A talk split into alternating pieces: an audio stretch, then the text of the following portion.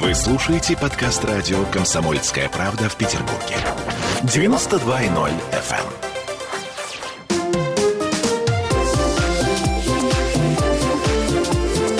Открытая студия. Экологический форум в Петербурге проходит, и радио «Комсомольская правда» активно на нем работает.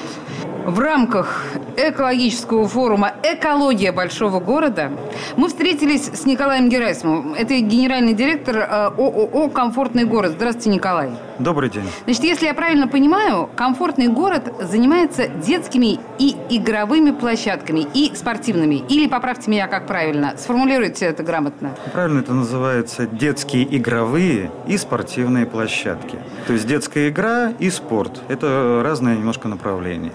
Значит, я, честно вам скажу, э, воспитанная на, э, знаете, этих каменных сломи, слониках-горках, вот, об которые э, дети разбивают челюстью, бесконечно падая, на вот этих скрипучих железных качельках. Я вообще не очень понимаю, о чем мы с вами говорим. Потому что, ну, что собой представляет сейчас, какие проблемы имеет в себе сейчас вот эта вот индустрия игровой детской площадки? Что, скажем так, самое модное?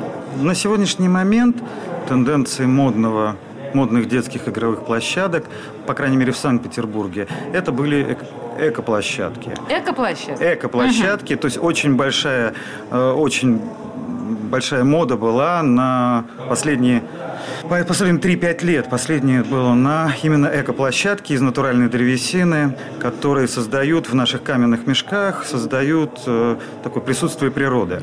Слушайте, я на самом деле не зря вспомнила про вот эти скрипучие качели-карусели и про весь этот э, гадкий и травмирующий, травматичный ужас моего детства, потому что несколько раз, оказываясь в новых районах, я видела совершенно невероятной красоты э, и уютности детские площадки. Я поняла про экологичность, но ведь не только. Что еще, на ваш взгляд, создает максимальную функциональность детской площадки? Что нужно современному ребенку? Чем современный ребенок отличается от меня там 40 э, лет назад? А давайте так скажем. Я тоже был рожден, ну, скажем так, дитя 70-х, и у меня были те же самые детские площадки. Как из у меня, бетона, в виду? Да, из, из бетона и металла. Я на это, на это никакого особого внимания не обращал. Видимо, тогда это было нормой. Но на сегодняшний день мы понимаем, что Построить детскую площадку это, это вот способ создать ребенку определенную среду для его развития. развития. То есть это, это, это на самом деле детские игровые площадки это целая индустрия. Очень много э, изучают специалистов э, э, эту тему. Э, очень глубоко изучают. И речь идет о том, что э, ребенок не просто выходит на улицу провести время, да, а мы, мы говорим о том сейчас, о том, что ребенок должен развиваться. И в, каждой, в каждом возрасте у него свои интересы. И ему нужно создавать именно в каждом возрасте свою площадку, свою, свою нагрузку.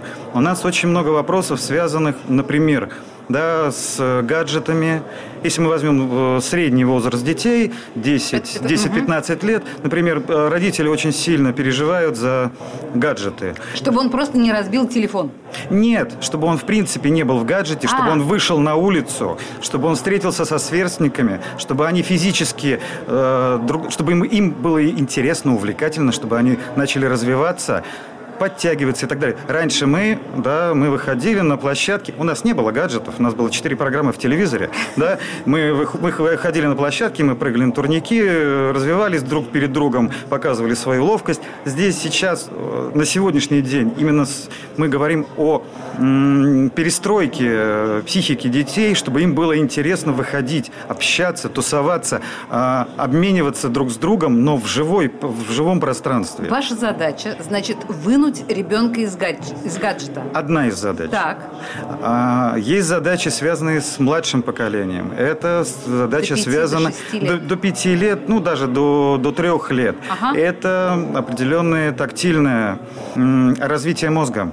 То есть э, педиатры, например, да, предлагают это делать через там, крупы всякие, да, а здесь мы говорим о том, что на площадке создается условие, где ребенок тактильно развивает свои мозгов, мозговые функции. Ну что это, это песочница? И песочница, и определенные игру, в игрушки интегрированные, интегрированные определенные элементы. То есть это, скажем так, это уже, это уже другой уровень сейчас. Мы, мы очень далеко сейчас продвинулись в сторону да, вот этих игрушек. То есть именно уровень их. И, и это мы не про качество, мы про именно содержание игры на, на площадке. Николай, мы сейчас еще к качеству, естественно, вернемся, но очень многие говорят о безопасности да, о безопасности тех или иных, я не знаю, там, качелей, каруселей. С другой стороны, я знаю других специалистов, которые говорят, что ну, это же бред какой-то, когда у нас земля мягкая, и ребенок, падая, не получает никакой травмы, ну, условно говоря, легкой травмы, у него нет соответствующего опыта, что падать не надо, падать это больно. Вы понимаете ту философскую дилемму, которую я, да, перед вами раскрывала? Конечно, я, конечно, понимаю. Какой вы придерживаетесь мысли по этому поводу?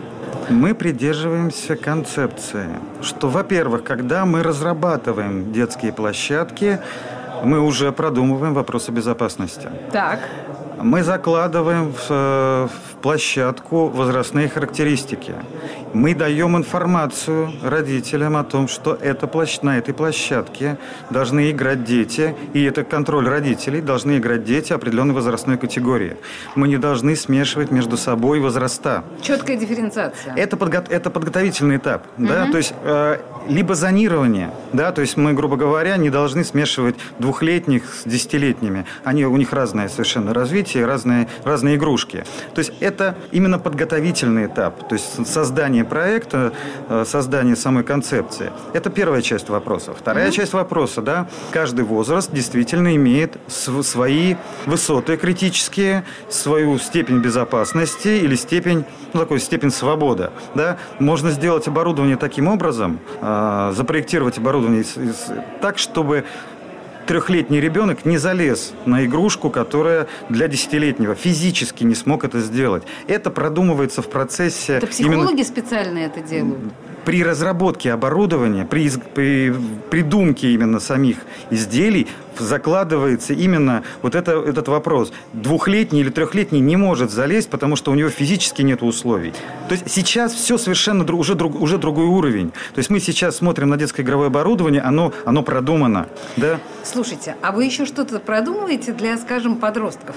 Прям подростков? Ну, я не знаю, 14-15 лет. Место, где я могу сделать э, сторис в Инстаграме место, где я э, селфак нормально запилю? Наверное, нет. Наверное, нет. Все-таки речь идет в первую очередь об активности. То есть, То есть считаете, стимулирование. Что... Они сделают это в другом месте. Ага. Они найдут им важно оказаться в тусовке. Угу.